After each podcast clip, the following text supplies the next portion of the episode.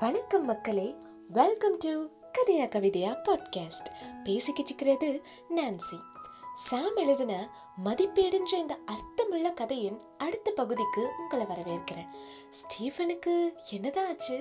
Stephen பழைய நிலைக்கு திரும்புவானா? இந்த மாதிரியான எல்லா கேள்விகளுக்கும் இன்னைக்கு விட கிடைக்க போகுது. வாங்க கதைக்குள்ள போகலாம். உடனே வேகமாக ஆம்புலன்ஸுக்கு அழைப்பு விடுக்கப்பட்டது. அதற்குள் ஸ்டீஃபன் முகத்தில் தண்ணீர் தெளிக்கப்பட்டு மயக்கத்திலிருந்து விடுப்பு கொடுக்க முயற்சி செய்யப்பட்டது. இந்த நேரத்தில் ஆம்புலன்ஸ் வரவும் ஸ்டீஃபன் அதில் ஏற்றப்பட்டான். கூடவே ஜான் தானும் போகிறேன் என்று இணைந்து சென்றான்.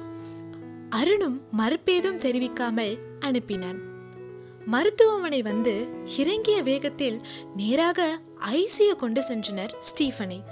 நீண்ட நேர போராட்டத்திற்கு பிறகு நிம்மதியாக வெளியே வந்தனர் மருத்துவர்கள். அவர்களிடம் ஜான் கேட்க எல்லாம் ஓகே தானே? இப்போ அவர் பரவாயில்ல என்று கேட்க மருத்துவர்கள் எல்லாம் ஓகே தான். இப்போ அவர் பரவாயில்ல. எதனாலும் அவர் கண்ணு திறந்ததுக்கப்புறம் ஸ்கேன் ரிப்போர்ட் வச்சு தான் சொல்ல முடியும் என்று ஒருவர் சொன்னார். குழப்பத்தோடு ஜான் எதனால டாக்டர் இவனுக்கு இப்படி ஆச்சு? நேற்று பார்க்கும்போது கூட நல்லா தான் இருந்தான் என்று கேட்டான். அளவுக்கு அதிகமாக மூளையில் ஏற்பட்ட அழுத்தம் தான் காரணம். அதனால தான் மூளைக்கு போகிற திசு சேதம் அடைஞ்சு மூக்குலேருந்து இப்படி ரத்தம் வெளியே வந்திருக்கு. இது நல்லதில்லை. ஸோ அவரை கண்டிப்பாக ஸ்கேன் பண்ணணும் என்று சொல்லிவிட்டு நகர்ந்தார் அந்த மருத்துவர். அடுத்த நாள் ஸ்டீஃபன் கண்மொழித்தான். தனக்கு என்ன நடந்தது என்பது அவனுக்கு நினைவிலேயே இல்லை. சுற்றி பார்த்தான். தான் மருத்துவமனையில் இருப்பதை உறுதிப்படுத்தி கொண்டான். அப்பொழுது அங்கு வந்த செவிலியர் ஸ்டீஃபன் கண்மொழிப்பதை பார்த்து டாக்டருக்கு தகவல் தெரிவித்தாள். இதனால் விரைந்து அங்கு வந்த டாக்டர் சிறிது நேரம் அவனிடம் பேசிவிட்டு எம்ஆர்ஐ ஸ்கேன் எடுக்க சொல்லி அனுப்பி வைக்கப்பட்டான். இவையெல்லாம் நடந்து கொண்டிருக்க ஜான் ஸ்டீஃபனின் அம்மா அப்பாவை அழைத்து கொண்டு அங்கு வந்தான். ஸ்டீஃபனின் அம்மா கண்களில் கண்ணீரே வந்துவிட்டது. அவரை ஜான் சமாதானம் செய்து மருத்துவரிடம் அழைத்து வந்தான். ஜானை அடையாளம் கண்ட மருத்துவர் புரிந்து கொண்டு தன்னுடைய அறைக்கு அழைத்து சென்றார். ஜானே தொடர்ந்தான். டாக்டர் என்னாச்சு அவனுக்கு? எல்லாம் சரிதானே? என்று கேட்டான். உடனே அந்த மருத்துவரும் டோன்ட் வரி அவனுக்கு ஒன்றும் இல்லை. அதிகப்படியாக ஸ்ட்ரெஸ்னால தான் இந்த மாதிரி ஆயிருக்கு. ரொம்ப நேரம் மயக்கத்தில் இருந்ததால ஐசியூ வரை கொண்டு போயிடுச்சு என்றார். இல்லை டாக்டர் நேற்று அவனுக்கு ஒரு ப்ராஜெக்டோட லாஸ்ட் டேட் ஸோ நைட்டு ரொம்ப நேரம் ஒர்க் பண்ணிட்டு அசதியில் தூங்கிட்டான்னு நினச்சோம். அதான் தொந்தரவு பண்ண வேண்டாமேன்னு இருந்தோம். கடைசியில் இப்படி ஆகும்னு தெரியல என்று சொல்லி மெல்ல தலை குனிந்தான். இந்த நேரத்தில் ஸ்டீஃபனின் அம்மா டாக்டரை பார்த்து தழுதழுத்த குரலில் டாக்டர் என் பையனுக்கு ஒன்றும் ஆகாதுல்ல இப்போ அவனை பார்க்கலாமா? என்று சொன்னார். ஒன்றும் இல்லைம்மா உங்கள் பையனுக்கு. ஆனால் மனதளவில் ரொம்ப பாதிக்கப்பட்டிருக்காரு. அதான் எல்லாத்துக்கும் காரணம். ஸ்கேன் ரிப்போர்ட் வரட்டும் அண்ட் ஆல்சோ சைக்கியாட்ரிஸ்ட் அதாவது மனநல மருத்துவரை வர சொல்லியிருக்கேன். ஏன்னா நான் இப்போ பேசினப்போ அவர் மென்டலி டிஸ்டர்பாக இருக்கிற மாதிரி தெரியுது. இந்நேரம் உங்கள் பையன் ரூமுக்கு வந்திருப்பாரு. நீங்கள் போய் பாருங்க. நான் ரிப்போர்ட் வரவும் வந்து பார்க்குறேன் என்று சொல்லி அனுப்பி வைத்தார்.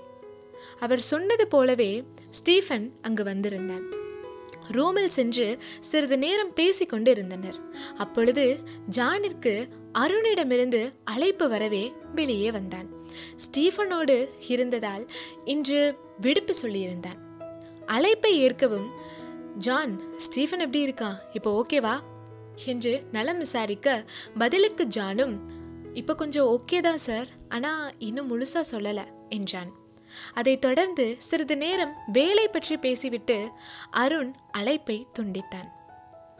நேரம் மதியத்தை கடக்க ஜான் ஸ்டீஃபனின் அம்மா அப்பாவை உணவிற்கு அழைத்து சென்றான். அவர்கள் சாப்பிட்டு முடிக்கும் வேளையில் மருத்துவமனையில் இருந்து ஜானிற்கு அழைப்பு வந்தது. எடுத்து பேச மறுமுனையில் சார் ஸ்டீஃபனை பார்க்க சைக்காட்டிஸ்ட் வந்திருக்காரு. டாக்டர் உங்களுக்கு சொல்ல சொன்னார்.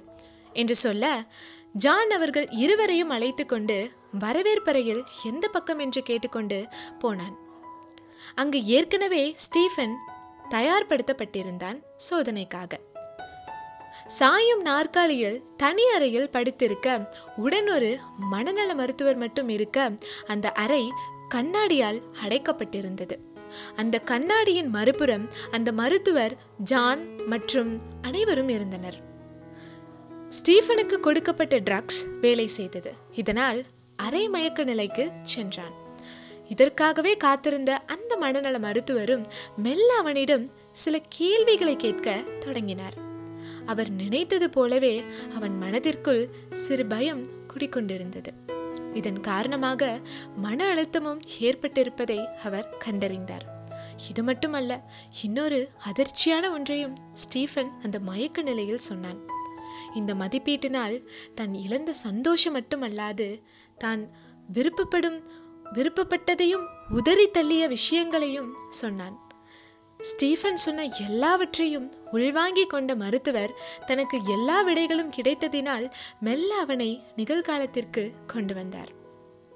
பின் வெளியே வந்த மருத்துவர் ஸ்டீஃபனை நன்றாக தூங்க வைக்க சொல்லிவிட்டு அந்த மருத்துவரை மட்டும் அழைத்து கொண்டு சென்றார். அந்த மருத்துவர் அவர்களை ஸ்டீஃபனோடு சேர்ந்து போக சொல்ல ஜான் மற்றும் பெற்றோர்கள் பழைய அறைக்கு வந்தனர். சில மணி நேரத்திற்கு பிறகு டாக்டர் அங்கு வந்தார். ஸ்டீஃபனை பார்த்து நீங்கள் இன்னைக்கு டிஸ்சார்ஜ் ஆகலாம் ஸ்டீஃபன். சில பில்ஸ் மட்டும் தரேன். மறக்காமல் எடுத்துக்கோங்க என்றார் மேலும் அப்புறம் எல்லாரும் என்னோட ரூமுக்கு வாங்க. அங்கே மனநல டாக்டர் இருக்காரு. சில விஷயம் அங்கே பேசினா தான் சரியாக இருக்கும். என்று சொல்லிவிட்டு நகர்ந்தார். சிறு குழப்பம் மற்றும் பயம் இருந்தாலும் எல்லாரும் அங்கு சென்றனர். அப்பொழுது அங்கு இருந்த டாக்டர் உள்ளே வரச் சொல்ல ஸ்டீஃபன் மற்றும் அவனின் அம்மா முன்னால் உட்கார அவர்களுக்கு பின்னால் இருந்த இருக்கையில் அவனின் அப்பா மற்றும் ஜான் உட்கார்ந்தனர். மனநல மருத்துவரே தொடங்கினார். அப்புறம் Stephen how do you feel என்றார். இப்போ ஓகே டாக்டர் என்றான் ஸ்டீஃபன் அமைதியாக. சரிதான் உங்களுக்கு உடல் ரீதியாக எந்த பிரச்சனையும் இல்லை மன ரீதியாக தான் இருக்குது என்று சொல்லி கொண்டிருக்கும் பொழுதே ஸ்டீஃபனின் அப்பா டாக்டர் அப்போ என் பையன் மனநல பாதிக்கப்பட்டிருக்கான்னு சொல்கிறீங்களா என்று கோபப்பட ஜான் சற்று அமைதிப்படுத்தினான். மீண்டும் மருத்துவரே இது மனரீதியான பிரச்சனைன்னு மட்டும்தான் சொல்கிறேன் ஆனால் இதை நீங்கள் விட்டுட்டீங்கன்னா இது கண்டிப்பாக உங்கள் பையனை அந்த நிலைமைக்கு கொண்டு போயிடும் என்று அவரை பார்த்து சொன்னார். இதனால் அவர் கொஞ்சம் அமைதியானார். இந்த நிலையில் இதுக்கு என்ன பண்ணுறது டாக்டர்? ரீசன் என்ன? என்று கேட்டான் ஜான். இவருக்கு இருக்கிற இந்த பிரச்சனைக்கு பேர் சோஷியல் ஆங்ஸைட்டி டிசார்டர். அதாவது யாராச்சும் நம்மளை ஜட்ஜ் பண்ணிடுவாங்களோன்னு பயம் எப்பவுமே இருக்கும். அதனால இந்த மாதிரி இருக்கிறவங்க யார் கூடவும் அவ்வளோ எளிதாக பேசி பழக மாட்டாங்க. சில நேரம் இது இவரை மாதிரி மன அழுத்தத்துக்கு கொண்டு போயிடும் என்று சொன்னார் அந்த மருத்துவர். இது ரொம்ப ரேர் கேஸா டாக்டர்? என்றான் ஜான். உடனே அப்படிலாம் இல்லை. சிலர் இதை கடந்து தான் வந்திருப்பாங்க. அதுக்கு அவங்கள சுற்றி இருக்கிற சூழ்நிலையும் ஒரு காரணமாக இருக்கலாம். என்று சொல்லிக்கொண்டே ஸ்டீஃபனை பார்த்து உங்களுக்கு நீங்கள் கடந்து வந்த பாதை உங்களுக்கு ஏற்பட்ட அனுபவம் தான் இதுக்கெல்லாம் காரணம். முதல் விஷயம் நீங்கள் மதிப்பீடை விட்டு வெளியே வரணும். என்று சொல்ல இல்லை டாக்டர். அதுதான் முடியல என்னால். என்று சோகமாக சொன்னான் ஸ்டீஃபன். ஆரம்பத்தில் கஷ்டமாக தான் இருக்கும்.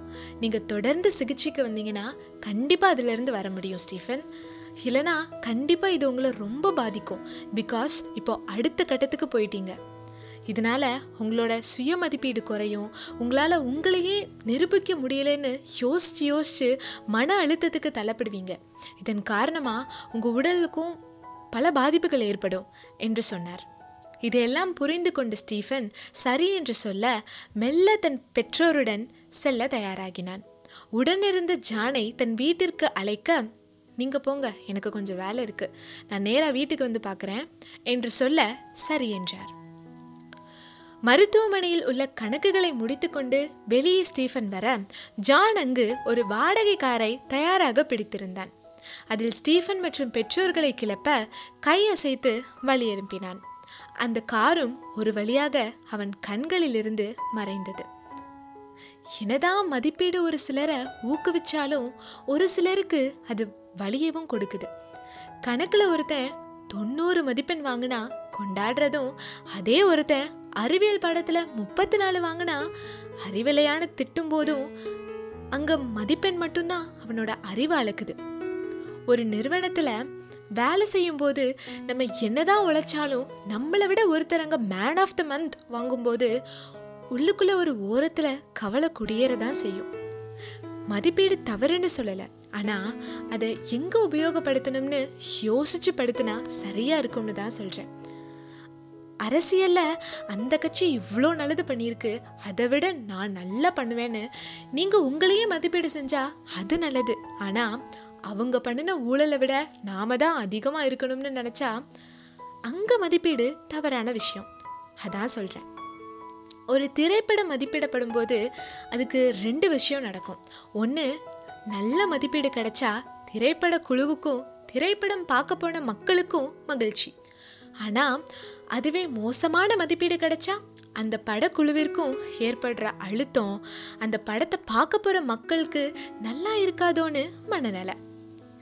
என இத்தனை மனக்கணக்கு ஜானுக்கு ஓடினாலும் வேறு வழி இல்லாமல் தனக்கு கீழ் பணிபுரியும் நபர்களுக்கு மதிப்பீடு வழங்க அலுவலகம் செல்ல தயாரானான்.